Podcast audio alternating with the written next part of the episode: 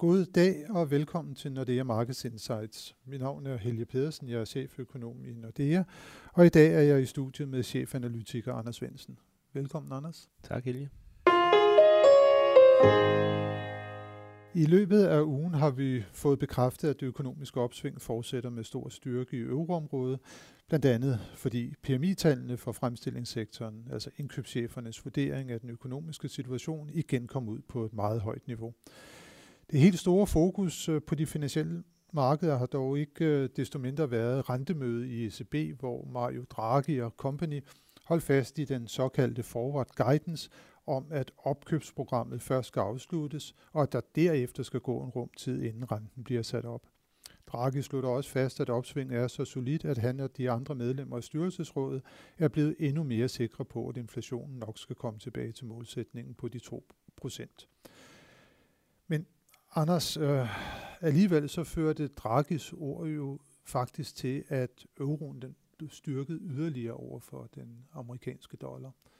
Selvom han jo sådan i virkeligheden ikke sagde ret meget andet, end hvad han hidtil har gjort. Der var ikke sådan noget rigtig ændring i, i hans retorik. Øh, hvorfor er det, at, at euroen den fortsætter med at blive, blive stærk over for dollaren? Altså lige i går, kan man sige, der tror jeg i virkeligheden, der var nogen, der havde, havde regnet med, at han ville være hårdere, og ikke bare sige, at, øh, at at de selvfølgelig ville holde øje med, med, med euroens styrke. Øh, at man måske havde hørt ham direkte sige, at de var bekymrede for, for en overdreven styrkelse af, af euroen, og det, det gjorde han ikke. Men i, i det store billede, så er det jo en, en markant bevægelse, vi har fået i, øh, i, i dollaren, eller i euro, øh, euro-dollar i det hele taget. Øh, vi har dollaren under, under 6 kroner i, i dansk regning. Og man kan sige, der var ikke rigtig noget på ECB-mødet i går, i hvert fald, der kunne stoppe den, øh, den øh, nedtur for, for dollaren, optur for, for euroen. Hvad er det så helt præcis, der driver bevægelsen? Jeg synes, det er, det er en lille smule sværere. Øh, noget af det, man kan, kan sige, det er måske, at, at der er relativt godt gang i den på, på markederne generelt. Altså, vi har set de amerikanske aktier, altså, altså de store aktieindekser op med 6-8 procent allerede i år. I Europa er det måske omkring halvdelen. Det er voldsomt. Vi har 10% højere aktie på, på tre måneder i USA. Så jeg tror, at den her øh, enorme risikoappetit, jamen, det er jo normalvis noget, som øh, giver en svagere dollar. Dollaren, det er der, hvor man søger hen, når, når der er usikkerhed, og lige nu der er der alt andet end, end usikkerhed, og, og det gør måske, at det er et, et dollar frasalg, vi ser. Og så ville man måske normalt have, have forventet, at centralbankerne de ligesom kunne, kunne gøre et eller andet for at, at begrænse det. Øh, men det gjorde ECB i hvert fald ikke i, i går, og det tror jeg egentlig heller ikke Fed kommer til at gøre i, i næste uge. Mm. Nu skal vi nok få snakket øh, fedt igennem, men der har jo også været meget stor forvirring omkring den amerikanske øh, holdning, i hvert fald blandt de amerikanske politikere til denne her nye svækkelse af, af den amerikanske dollar. I Newton, der er finansminister, han har jo været ude at sige her i Davos, at han synes egentlig, at det var rigtig fint øh, med denne her øh, svage dollar, fordi at det er så med til at styrke den amerikanske eksport, og dermed kan skabe gang i amerikansk økonomi, så det var helt fint for ham. Og så trådte Donald Trump så ind på billedet, og så sagde han i et interview med CNBC faktisk det modsatte, han mente faktisk, at dollaren den skal være stærk.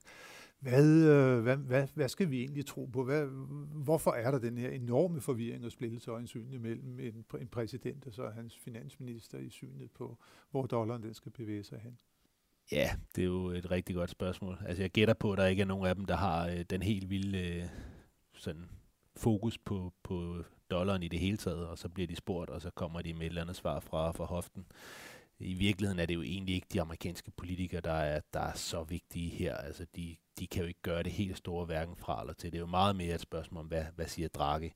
Og han var jo ret klar i går, men niveauet for valutaen er ikke et issue for ham, før det begynder at påvirke inflationen i området. Og det gør det ikke indtil videre, fordi det primært er dollaren, der er blevet svækket. Hvis man kigger på euroen sådan i handelsvægtede termer, så er, det, så er styrkelsen ikke så voldsom, så det sådan for alvor ændrer inflationsbilledet. Men det er klart, fortsætter det her, jamen så bliver det et issue for, for ECB. Men der er vel en vis bekymring i Frankfurt om, at styrkelsen af euroen, den trods alt gør det sværere at få inflationen op på målsætningen på de, de 2 procent. Ja, det altså en, helt en, af, en af de farer, øh, som, der, som, som Draghi jo netop nævnte, det var jo, at, at det kommer udefra, det kommer på, på blandt andet den valutariske front. Helt sikkert, og, og øh, selvfølgelig skal de være bekymrede, men spørgsmålet er også lidt, hvad er det, hvad er det så, de skal gøre? Og øh, nu var han jo meget forsigtig i virkeligheden i går på, på hans forward guidance, som, som du også nævner, hvor det her referat, som vi jo diskuterede for et par uger siden, det jo egentlig havde, havde sagt, at, øh, at øh, ECB var klar til at ændre deres forward guidance, så den ikke længere gik så meget på, på deres, øh, deres opkøbsprogram, men gik mere på, på renterne. Og det sagde han jo helt klart, at det var de ikke engang gået i gang med at diskutere endnu, og det havde overrasket dem, at markederne havde fokuseret så meget på det. Og det er jo et eller andet sted et, et spørgsmål om at forsøge at udskyde lidt forventningerne om, hvor, hvor stram øh, eller hvor hurtigt ECB skal, skal komme ud af den her ekstremt lempelige pengepolitik. Derudover sagde han også, at han ikke regnet med, at opkøbsprogrammet ville slutte øh, pludseligt øh, i september. Og det tyder jo lidt på, at der kommer de her måneder efterfølgende med, med lavere opkøb igen. Altså nu køber de for 30 milliarder euro om måneden. Og i vores prognose, der har vi så 6 måneder med 15 øh, milliarder euro per, per måned. Og, øh, og det gør jo, at den første renteforholdelse øh, er langt ude. Vi har jo Q4 i, i vores prognose, og markederne ligger og priser omkring januar næste år. Det er en relativt stor forskel. Men, men det vi jo så i virkeligheden skal have markederne til, det er ligesom at indse, at, at vores vurdering af, af udviklingen, den er, den er rigtig. Øh, og hvis markedet så får den øh, vurdering, så skulle vi vel egentlig også igen kunne se, at euroen den skulle kunne blive lidt svækket, altså vi igen skulle kunne få lidt dollarstyrkelse i kort.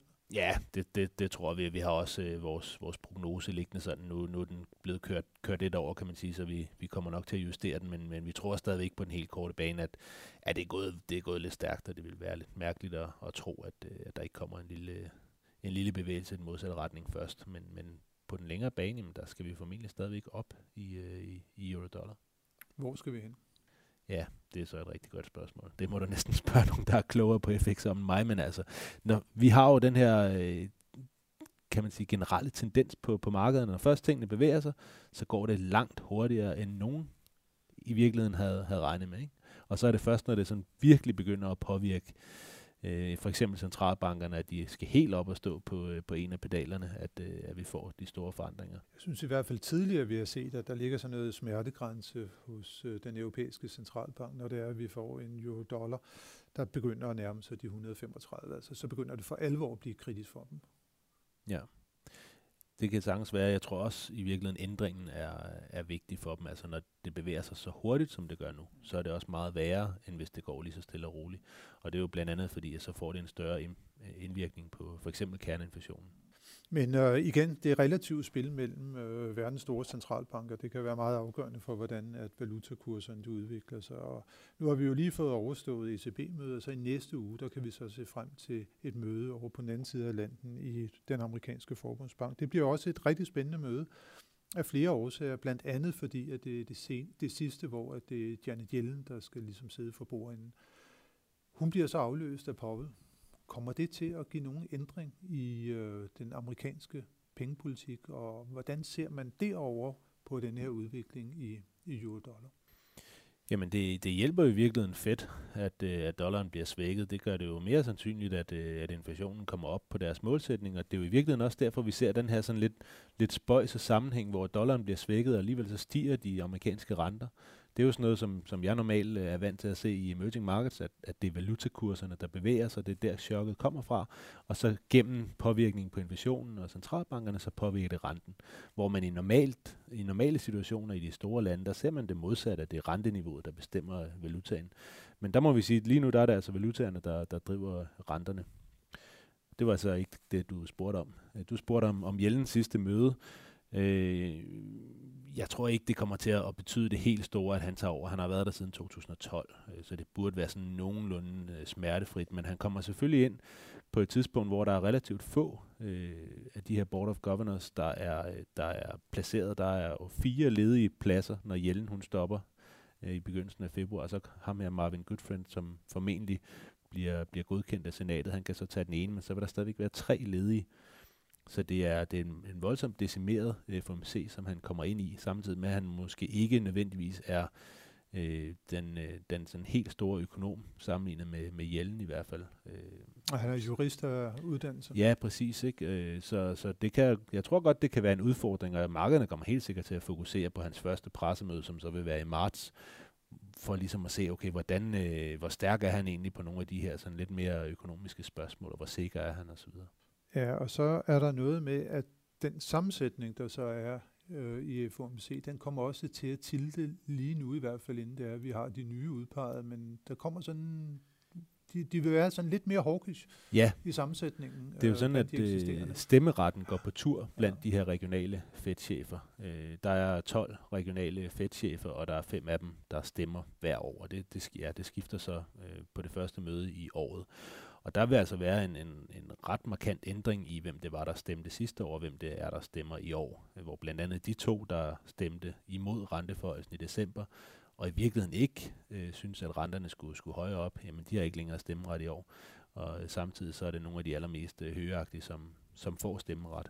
Så der kommer til at være et, et skift i, i Fed helt sikkert mod, at, øh, mod noget mere højagtige øh, Øh, kan man sige, flertal blandt øh, dem, der har stemmeret. Men altså, det er jo selvfølgelig de samme personer som sådan, det er bare stemmeretten, der, der ændrer sig. Og de her regionale Fed-præsidenter, de har jo så mere magt når der netop ikke er så mange board of governors. Normalt vil der være syv, som sidder øh, sammen med, med, med chefen, eller chefen og seks andre, ikke, som, som ligesom kan blive enige, og så længe de er enige, så har de egentlig flertallet. Men nu her, så vil de så kun være tre til at starte med, mod øh, fem af de her governors. Så, så der vil være en, en ret betydelig øh, forflytning af, af magtbalancen i forhold til at, at få højere renter i USA. Hvis vi nu så lige parer det med det, som du sagde, at, at valutakursen den gør lidt arbejdet for Fed i dag med at få inflationen sådan mere stabilt op, og eksporten den kan køre derud af, og beskæftigelsen kan stige yderligere. Er det så det her miljø med en svækket amerikansk øh, dollar, fuld tryk på økonomien, der gør, at vi kommer til at se, at renten den sådan for alvor kan køre op? Altså, vi, jeg tror, vi har lige nu en forventning om, at der kommer tre rentestigninger fra Feds side i løbet af af såvel 2018 som 19, men, men, men miljøet er måske til, at der kan komme mere. Ja, bestemt. Altså man kan sige, hvis man kigger på, på Jellens arv, så har hun jo i virkeligheden klaret det relativt flot i forhold til, at hun ligesom er kommet i gang med at stoppe øh, opkøbsprogrammet. Hun har fået sat renterne op fem gange. Hun har endda begyndt at reducere deres, deres balance igen. Men kigger man på de samlede finansielle forhold, så er de faktisk lempeligere nu, end, øh, end da hun trådte til, til trods for, at økonomien øh, kører på, på fuld plus. Så selvfølgelig giver det klart en risiko for, at der, der kan komme flere eller hurtigere renteforholdelser fra, fra Fed. Når jeg er en lille smule tilbageholden med at tro, der kommer flere, så er det også fordi markederne netop kører så stærkt, som de gør nu. Det er næsten utænkeligt at tro, at vi kommer igennem 2018 uden et større tilbageslag i, i aktier for eksempel. Nu er det altså igen 10% op på tre måneder. Det er meget, meget voldsomt. Så det er klart, at Fed har jo en historik, hvor de ikke rigtig er villige til at sætte renten op, når markederne sådan er i, i en eller anden form for, for mere eller mindre paniktilstand. Så 3, det, det, er måske, øh, det er måske fint nok, hvis der kommer til at ske noget i løbet af året, men det er klart, kommer markederne til at fortsætte sådan her, så kommer der, der til at komme fire. Så kommer Fed til at være på autopilot og lave en, en renteforhold i kvartalet. Og noget af det, der begynder måske også at kunne være interessant, det er Feds syn på, øh, på renten længere ude. For det vi har set de sidste fem år, det er, at Fed-medlemmerne generelt har nedjusteret deres syn på, hvor renteniveauet skal ende, når de er færdige med normaliseringen. Det har de sat ned og ned og ned hver eneste gang. Men begynder vi i virkeligheden at være øh, i en situation nu, hvor de skal til at, og, at sige, at renterne skal, skal være højere på lidt længere sigt, jamen så er det måske noget af det, der kan i virkeligheden være med til at stoppe, øh, stoppe markederne. Så det, det bliver meget spændende at se også, hvad der kommer af udmeldinger der fra øh, FOMC-mødet i næste uge. Men næste uge er i øvrigt også karakteriseret ved, at der er en række meget vigtige nøgletal på dagsordenen. Og vi kan bare nævne, at øh, på onsdag der kommer der europæiske inflation og ledighedstal, og så igen, hvis vi fokuserer på amerikansk økonomi, så får vi ISM-tallet øh, på, på torsdag, normalt et meget vigtigt tal for de finansielle markeder, og så kommer kongetallet, altså arbejdsmarkedsrapporten, den bliver så offentliggjort på fredag i næste uge. Hvad skal vi vente af, af de tal? Ja, altså hvis vi starter med, med den europæiske inflation, jamen, så er det jo spændende at se, om, om den her stærke euro, den begynder at påvirke kerneinflationen en lille smule øh, negativt. Og vi tror faktisk, at der kommer en lille smule lavere kerneinflation i, i, uh, i den her offentliggørelse. Og den, den ligger under 1 procent? Ja, ja, præcis. Ikke? Så, så Draghi vil, altså han synes, det er for tidligt at, at juble, og det, det har han da også god grund til. Inflationen er stadigvæk for lav i Europa, og den her stærke euro hjælper dem ikke. Øh, ISM, det, det er lidt spændende. Vi er på ekstremt høje niveauer, som du også sagde. Vi, vi kommer nok til at se et fald snart. Og hvis man kigger på nogle af de regionale indikatorer øh, fra USA, altså ISM er den nationale, men hvis man kigger på nogle af regionerne, så peger det faktisk på, at vi kan få noget af en negativ overraskelse øh, der. Øh, payrolls øh, beskæftigelsen, det er som regel øh, mere støj, end det er, er, er trend. Men, øh, men eftersom det var en lille smule svagt sidste gang, så kunne der måske komme et lidt stærkere tal øh, den her gang. Øh, fokus vil dog være på, på lønvæksten fordi det selvfølgelig er det, der ultimativt vil give inflation i, øh, i USA. Nu har der også været noget med en, en meget hård vinter. Kan det øh, spille ind på tallene også? Ja, det kan det selvfølgelig, øh, men det er altid sådan noget, der bliver trukket op af hatten efterfølgende, når man har lavet sit altså, forecast, og det kommer ud. Og, og nævne den her på forhånd. Ja, præcis. Det, det tør ja. jeg simpelthen ikke uh, sige, men selvfølgelig kan det det. Øh, og, og det er klart, at den her tid på året, det er måske der, hvor det har størst øh, Øh, hvor der er størst usikkerhed lige præcis om, omkring det. Selvfølgelig forsøger øh, statistikbureauerne efter bedste beskub og sæsonjustere, men det er ikke så let, som, som det lyder. Nej, slet ikke, hvis det er, at, øh, at, det er, at, at vinteren bliver endnu stærkere jo, end den normalt øh, plejer at være det, så kan der jo komme et ekstra øh, element, som man skal tage højde for i sin sæsonkorrektion. Så, men det skal i hvert fald blive rigtig spændende. Det, alt tegner på, at vi kommer til at få en, øh, en enorm øh, spændende uge øh, foran os. Så, men tak for nu, Anders. Øh, Selv tak. Og tak til alle jer, som har lyttet med til denne uges podcast. Det håber vi også, at I vil gøre i næste uge, hvor vi er tilbage med friske analyser og vurderinger af de finansielle markeder. thank you